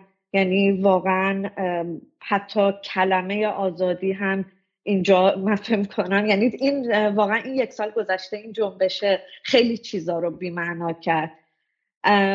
زن و اون همون چیزی که شما گفتید اصلا معنا در واقع مبارزه که زن باید بکنه برای خودش شخصیت خودش برای مطالبات خودش. یا اون زندگی که بهش اشاره کردیم یا اون آزادی هنر. اصلا واقعا هنر چه اتفاقی افتاد براش در این یک سال؟ و من فکر می‌کنم همه چیز از اون معنا از اون ارزش توهی شد و نباید واقعا اجازه بدیم که از ماها از اسم ماها به عنوان زنها به عنوان زنهای ایرانی استفاده بشه برای منافعی که دیگه الان شناخته شده است. بریم اپیزود سوم و بخش آزادی.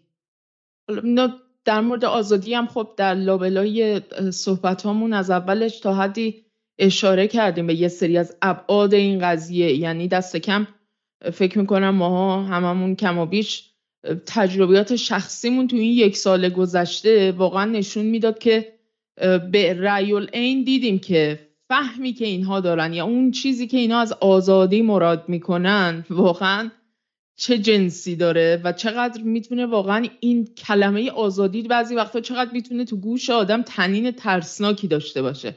یعنی من واقعا زمانی که اینا از آزادی حرف می‌زنن بعضی وقتا واقعا یه لحظه احساس می‌کنم که مرمورم میشه. وقتی که اینا میگن آزادی همش منتظرم گوشامو تیز می‌کنم ببینم که اینا الان یعنی چیکار می‌خوان بکنن؟ دائما همون توییت هایی که در واقع اینا تصویر می‌کردن. می‌خواد در بیاد؟ آره این آزادی آزادی قراره که کی رو آزاد بذاره برای چه کاری؟ اینا آزادن ظاهرا که بیان و در فردای انقلاب قرار بیان و به قول خودشون یه توییتی که پیدا نکردم که نشون بدم اینجا برای بینندگان که یک بلایی به سر شماهایی که در مقابل این جنبش زن زندگی آزادی مثلا مخالفت کردید در مقابلش ایستادید یا مثلا نقدش کردید یا به شکلی همراهی نکردین یک بلایی به سر شما میاریم مثل همون بلایی که بر سر مثلا زنان نازی که بعد از انقلاب مثلا توی فرانسه مثلا بر سرشون اومد و اینها زنان فاشیستی که اومدن در میدانهای شهرها نشوندنشون بر صندلی و در اماکن عمومی جلوی چشم همگان سرهای اینا رو تراشیدن و تحقیرشون کردن بهشون توهین کردن آب دهن پرتاب کردن به سمتشون زخمیشون کردن به سمتشون هر شکلی از آلودگی و نجاست رو پرتاب کردن با سنگ زدنشون و سنگسارشون کردن به روایت. اینه که یعنی واقعا روایت اینا از آزادی روایت ترسناکی حقیقت یعنی حالا نه فقط به خاطر اینکه به ما گفتن نمی‌دونم خائن به ما گفتن پرستو به ما گفتن که شماها رو باید مثلا به طور کلی تردتون کرد. فردای انقلاب مثلا پیغامایی که دریافت می‌کرد. یکی نوشته بود که یک درخت رو در خیابان ولی عصر برای تو رزرو کردم که در فردای انقلاب ازش آویزونت کنی. واقعا خیلی چیزای دردناکی بود. یا انواع اقسام تهدیدهای جانی و توهینهای آشکاری که واقعا نشون میده که خیلی فضا فضای عجیب و غریبیه. و اون وقت شما مواجه می شدید با این وضعیت که یه سری افرادی یه سری چهره هایی شدن چهره های شاخص فیگورهای شاخص این جنبش شدن. کسانی که نه فقط خودشون که خانواده هاشون به شکلی از انواع و اقسام راندها در این حکومت بهرهمند بودن و هستن بعضا همچنان. خودشون بر سر این سفره راندها بر سر سفره انقلاب این مردم نشستن تا خرخرشون از این منافع بهرهمند شدن. طرف پدرش مثلا قاضی دادگاه انقلابه. یه،, یه شخصی به من یه پیغامی داد. گفتش که فلان چیز رو امضا کن پتیشن رو امضا کن. گفتم من این کارو نمی‌کنم. ولی از تجربه کنم که تا همین پریروز خارج از کشور هجاب داشتی. به خاطر شغل پدرت. و الان همچین پتیشنی رو از من می‌خوای امضا کنم. و گفتش که نه خب ما هر دومون خارج از کشوریم. و اینجا زندگی خوبی داریم و بعد به فکر جوانای ایرانی باشیم. گفتم من نیستم. من برگشتم حالا یه مدتی حالا نمی‌دونم تا کیه ولی یه مدتی اینجا هستم. و گفت آها پس تو به فکر منفعت خودتی. می‌خوای میترسی که از کشور یعنی من هر هر چی جواب می‌دادم اون همچنان سوال منو بی, پاسخ گذاشت که تو تا جایی که پدر بازنشسته نشده بود هجاب سرت می‌کردی خارج از کشور. و امروز داری به منی که خارج از کشور و توی ایران تا جایی که بتونم سر این موزم وایم میستم به من میگی امضا کن. و من اگر مثلا سرباز می‌زنم من به فکر منفعت خودم و تو نیستی. یعنی واقعا بود. همه نیروهای امنیتی هم الان وایستادن که دوستان از بیرون یه سری پتیشن و کارزار درست بکنن و اونا برن ببینن کیا اومدن امضا کردن. یعنی انقدر واقعا این خود جدی گرفتن هم خیلی جالبه. مثلا چرا؟ نه ولی واقعا دردناکه ها. آخه مثلا تو حساب می‌کنی طرف خودش تا جایی که تونسته از رانت همون هجابشو موقعیت خانوادهشو تمام ارتزاقی که می‌تونسته بر سر سفره انقلاب بکنه از اون شبکه روابط و مناسبات و همه چیز بهرهمند شده. بعد اون وقت حالا اومده در خارج از کشور بعد از چند سباهی آوانگارد شده و تبدیل شده مثلا به یکی از به شکلی جاندارک های جنبش زنان در خار ماورای مرزهای ایران و حالا مثلا اینا می‌خوان بیان به ماها تعرض بکنن. مثلا منی که تا هفت پشتم مثلا به هیچ دولت و حکومتی در زندگیم وصل نبوده. قرونی مثلا نه خودم نه خانوادم نه از جمهوری اسلامی نه هیچ دولت دیگه مثلا دولت سوئدی که توی زندگی می‌کردم به شکلی هیچ شکلی از وابستگی نداشتم بهشون. از هیچ رانتی بهره من نبودم. تمام عمرم هم همین شکلی بودم. یعنی چه زمانی که توی ایران دانشگاه می‌رفتم واقعا دیگه حالا به هر حال تصاویر و عکس ها موجوده دیگه. و برای همینم اعتقاد داشتم که به هر حال یه روند ارگانیکی توی این جامعه از تغییرات وجود داره که تغییر می‌کنه. یادتونه شما دیگه شما توی دانشگاه همدیگه رو می‌دیدیم دیگه. یادتونه که من همیشه با یه چفیه یا با یکی از این روسری های ترکمنی می‌رفتم دانشگاه. و موام همیشه تا پس سر من بیرون بود و کسی هم به من کاری نداشت. و منم همین شکلی بودم. الانم همین شکلی هم. من, من نه تظاهر می‌کنم به چیزی نه نمی‌دونم بهرهمند میشم از بیهجابی نه از بهرهمند میشم از باهجابی چه من چه چیزی دارم؟ و شماها شدین در ما قهرمان های مثلا جنبش. و حتی دیگه حق نقد رو برای ما قائل نیستین. شماهایی که تا خرخرتون بهرهمند شدین. خیلی پدیده عجیبیه این رانتا و آزادی طلبن آزادی طلبن. یعنی یه انتقاد انقدی رو نمی‌تونن در واقع قبول بکنن. انتقاد یعنی نه حتی مثلا حالا طول در واقع بستگی داره با کیا صحبت بکنیم. ولی به یه عده‌ای هم هستن که آدم سعی می‌کنه مثلا یه جوری باشون بس صحبت بکنه که مراحل مختلف انتقاد رو بتونه نشون بده. از همون ابتدا هیچ چیزی رو قبول نمی‌کنن. ولی بعد هرچی از دهنشون در میاد به امثال ماها میگن همین حالا خودشون هر چیزی که هستن. از نمی‌دونم بدترین حرف ها زشترین حرف ها توهین ها یه جوری مثلا حالت روحی و روانی آسیبت بزنن. همه این کارا رو می‌کنن و در نهایتش هم ماها اونیم که به زن و زندگی و آزادی اعتقاد نداریم. یعنی اصلا عجیبه. اتفاقا اون چیزی که یعنی جوری که شما چطوری اصلا می‌خواین برای مردم ایران آزادی رو بیارید؟ وقتی نمی‌فهمید که همین غربی که الان همینطوری دارین ازش التماس می‌کنین از دولتهاش تا اینجا همه این مردم رو زیر تحریم گذاشته. شما هر روز دنبال تحریم های بیشتر هستین.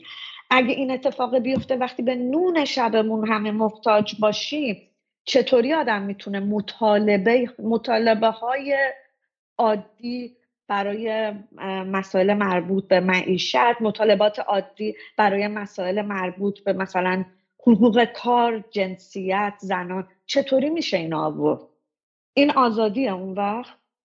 من یه چیزی اینجا به اضافه کنم. یه انگار یه فاصله وجود داره بین بحث یا مفهوم آزادی توی کشورهای جنوب جهانی و دموکراسی توی کشورهای غربی. پذیرفته شده است که کشورهای غربی کشورهای دموکراتیکن و ما در واقع توی جنوب جهانی داریم هر روز یه مبارزه داریم برای اینکه آزادیمون رو به دست بیاریم. یه فاصله بین معنی این دو کلمه است. مثلا وقتی تو اسرائیل تو رژیم اشغالگر صهیونیستی تظاهراتی خود صهیونیستا هستن شکل میدن جوری فریمش می‌کنه بی بی سی فارسی یا بقیه رسانه ها که برای دموکراسیشون دارن میجنگن. یعنی یه دموکراسی وجود داره و این شهروند اسرائیلی و صهیونیست داره برای دموکراسی که از قبل شکل گرفته برای حفظش میجنگه. یا توی فرانسه تظاهراتی شکل می‌گیره جوان عرب الجزایری کشته میشه این وسط. باز هم همینجور تلاش می‌کنن تصویری که می‌سازن تصویری باشه که یک در واقع ساختار دموکراتیکی وجود داره و حالا برای حفظ اون مردم میان توی خیابون. ما اصلا تو اون سطح نیستیم. شهروند ایرانی اصلا تو اون سطح نیست. شهروند ایرانی تو این سطحه که برای مثلا پوشش خودش داره میجنگه. یعنی واسه همین آزادیه. خیلی باش می‌تونن بازی کنن می‌تونن باش آدم بکشن می‌تونن باش بم سر افغانستان خالی کنن و به بهانه آزادی زن افغانستانی. مثلا سال 20 سال این کشور رو در واقع ازش بچاپن و بخورن و بعدم با اون سرفکندگی ازش خارج بشن.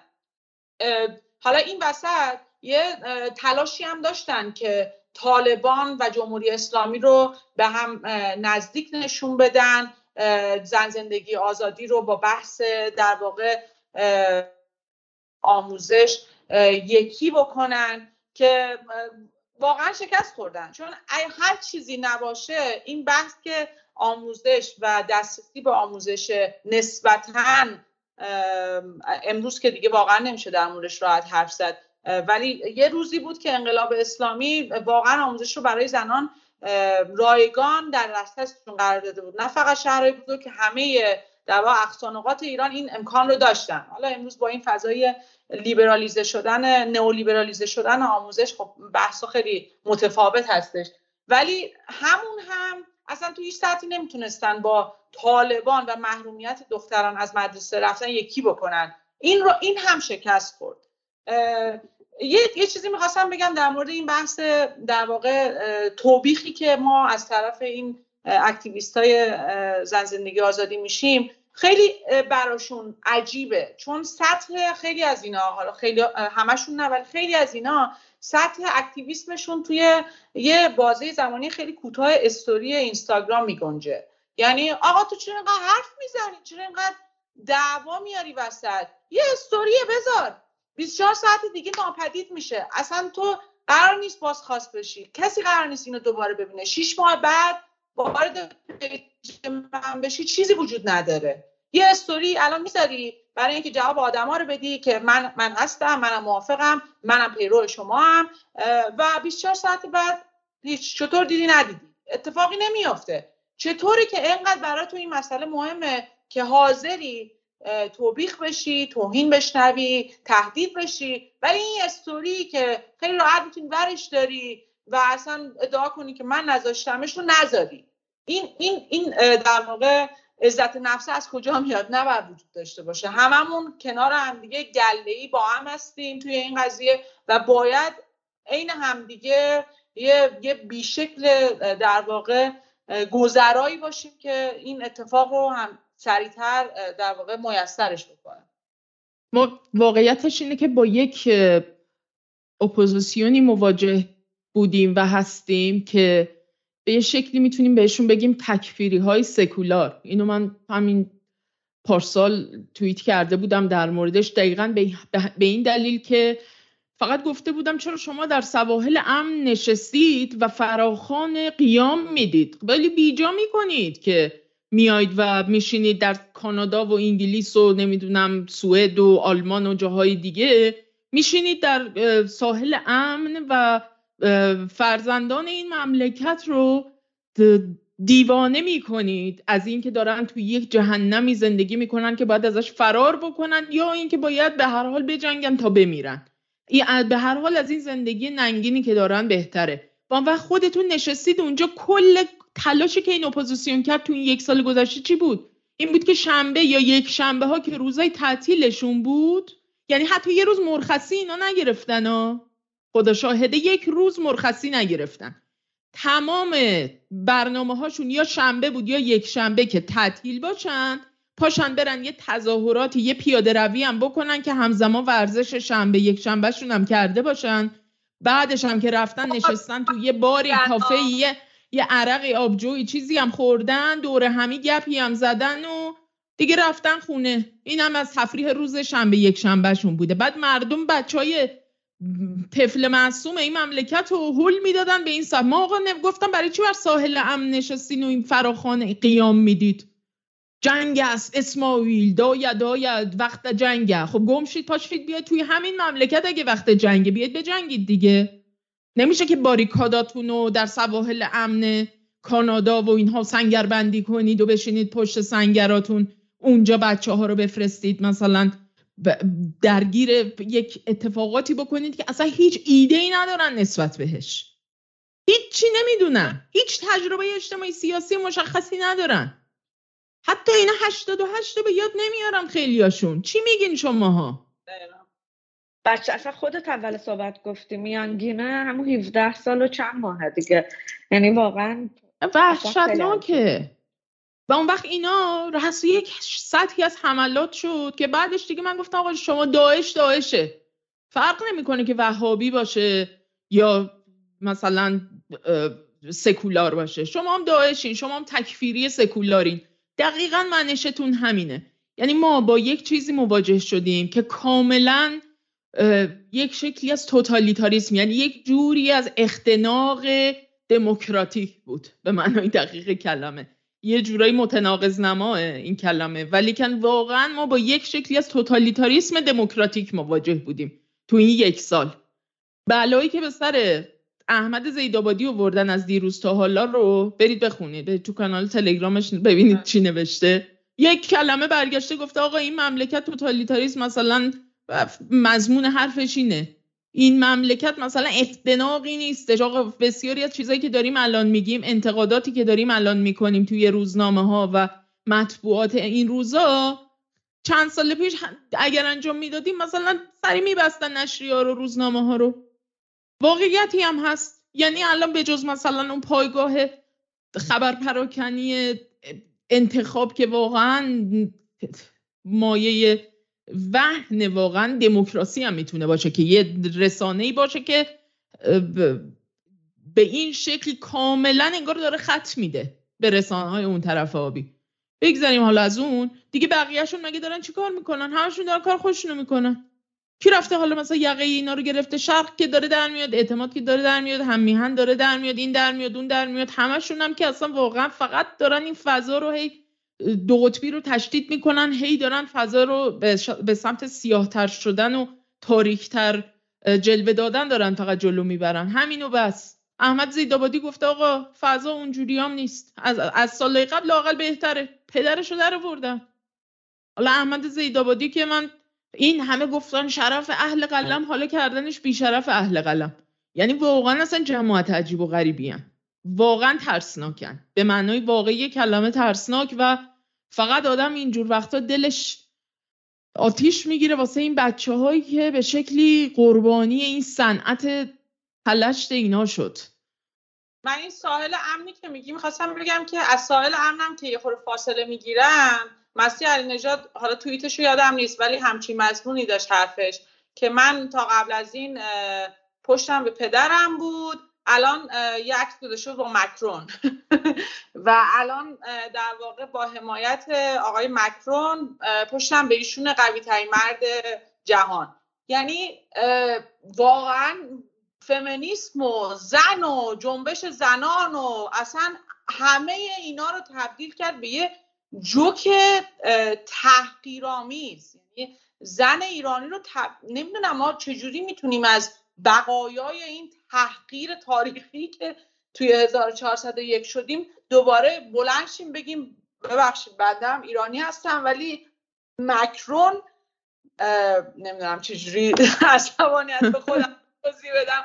ولی هر چی که هست واقعا سوال امن وایسن به نظرم با همه اون خشونتی که تزریق می‌کنن به جامعه ایران از اینکه انقدر تحقیرآمیز بری به مرد سفید اروپایی استعمارگر بگی تو رو خدا بیا به من کمک کن دیگه هیچ جوری نمی‌تونی خودتو تعریف کنی. هیچ جوری نمی‌تونی از حالا خوشبختانه که اصلا زنای ایران واقعا این آدم اصلا حساب نمی‌کنن توی معادلات خودشون. و امروز هم که یارو اصلا مجبور تغییر هویت بده. و این واقعا دستاورده. هر چقدر گرون ولی دستاوردی که همین همین آدمای کوچه و خیابون دارن دیگه. اگه این آدم برشی داشت این این اتفاق نمیافتاد که از کاخ سفید بخواد ایمیل بگیره. اتفاقی این وسط افتاده. چیزی به کشورهای غربی ثابت شد توی این یک سال که الان حالا اضافه بر در واقع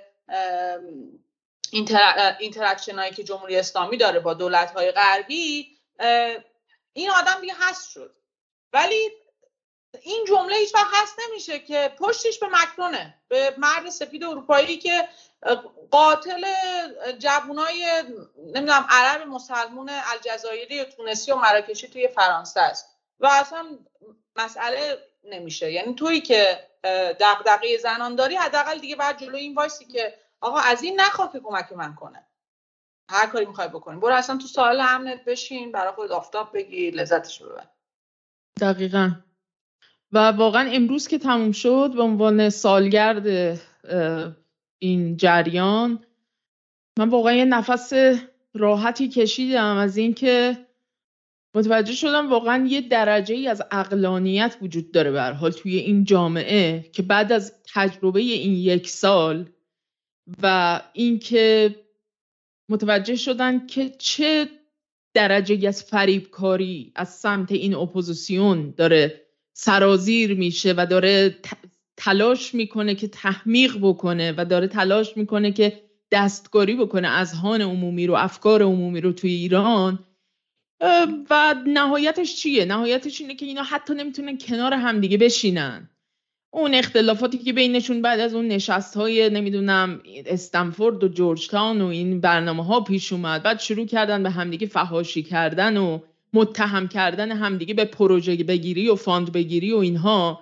و اینکه متوجه شدن اینا هر کدومشون دارن ارز خود می‌برن و دنبال منافع خودشون هستن. و نهایتا هم دیگه کارشون به اینجا رسیده بود که دیگه توی این سالگرد بیان و در مورد اینکه نمی‌دونم پخت شل زرد در مراسم مثلا سالگرد زن زندگی آزادی در فلانجا و فراخان اعتصاب عمومی در کردستان در روز تعطیل رسمی. این دیگه واقعا ته این دید بود و خوشبختانه به هر حال این ورشکستگی این جماعت اپوزیسیون و این صنعت پلشتی که داره با خون بچه های این مملکت میچرخه چرخدنده هاش به نهایت خودش رسید و و من که خودم به حال به آینده همیشه امیدوار بودم. حالا علا رقم لحظه های تلخ که تو این یک سالم بود ولی الان دیگه از امروز خیلی امیدوارترم هستم. اگه نکته ای برای پایان این بحثمون دارید هر کدومتون بگید که دیگه کم کم ببندیم بحث و دیگه دیر وقتم هستش خدافزی بکنیم با بینندگانی که دارن همراهیمون می‌کنن. مرسی از شما. من موقع نکته خاصی ندارم. همه صحبت ها گفته شد. در فکر می‌کنم حدود یک ساعت و نیم هم هست که صحبت کردیم فکر می‌کنم یه ذره بیشتر. واقعا امیدوارم که حالا همه این یک سال و این واقعا احتمالا به همین زودی هم منم مثل شما امیدوارم پریسا جان. و ولی فکر می‌کنم در این حال که احتمالا هنوز ترکشای این قضایا به مردم می‌خوره. ولی امیدوارم که واقعا درسی بشه که از این به بعد خیلی سریع دیگه بدونیم که یعنی زودتر بدونیم که داره چه اتفاقی میفته و هر کسی حالا ما که کسی نیستیم رسانه جدال هم هست رسانه مستقلیه ولی هر کس در اون توان خودش در واقع بتونه نقشی رو داشته باشه که قضیه به اینجا نرسه و خونهای کمتری ریخته بشه. تشکر می‌کنم ازتون و خسته نباشید. همچنین از مخاطبان که تا الان دیر وقت هم هست همراه ما بودن. منم تشکر می‌کنم. خیلی خوشحالم که اینجا بعد از یه سال دوره هم تونستیم جمع بشیم. برای این کشور اتفاقی نیفتاد که در واقع جبران ناپذیر باشه. و دشمنان ایران عقب نشین کردن به طرز فاحشی. طبیعتا اتفاقات ناگواری افتاد و ولی امیدوارم که دست گرفته باشیم آموخته باشیم ازش به اندازه کافی و تنها چیزی که می‌تونه الان دغدغه اصلی من باشه اینه که اون کسایی که توی سیستم در واقع پروار کننده این وضعیت بودن آماده می‌کردن ایران رو که بره به سمت همچین پرتگاهی و هنوز هم هستن از اتاق بازرگانی گرفته تا جای دیگه اینا مشخص بشه مسئولیت اینا در واقع محرز بشه برای جامعه و واقعا محاکمه بشن. اگه کسی قراره توی این حکومت توی این سیستم بمونه اون کسی باید باشه که به فکر کشوره. حالا با هر عقیده سیاسی اصلا اهمیت نداره. مسئله اینه که ما رو ایران دیگه واقعا نباید دوباره یک تجربه تلخی به سمت پرتگاه رفتن سوریه شدن. هزینه به اندازه کافی این کشور داده. این اتفاق نباید بیفته و من امیدوارم که این اتفاق نیفته. مرسی. مرسی از هر دوتون و ممنون از همه بینندگان عزیز که تا این وقت شب به خصوص در ایران که ساعت بودن یک رو به دوی نیمه شب همراه ما بودن. وقت همگی به خیر تا برنامه دیگه خداحافظ.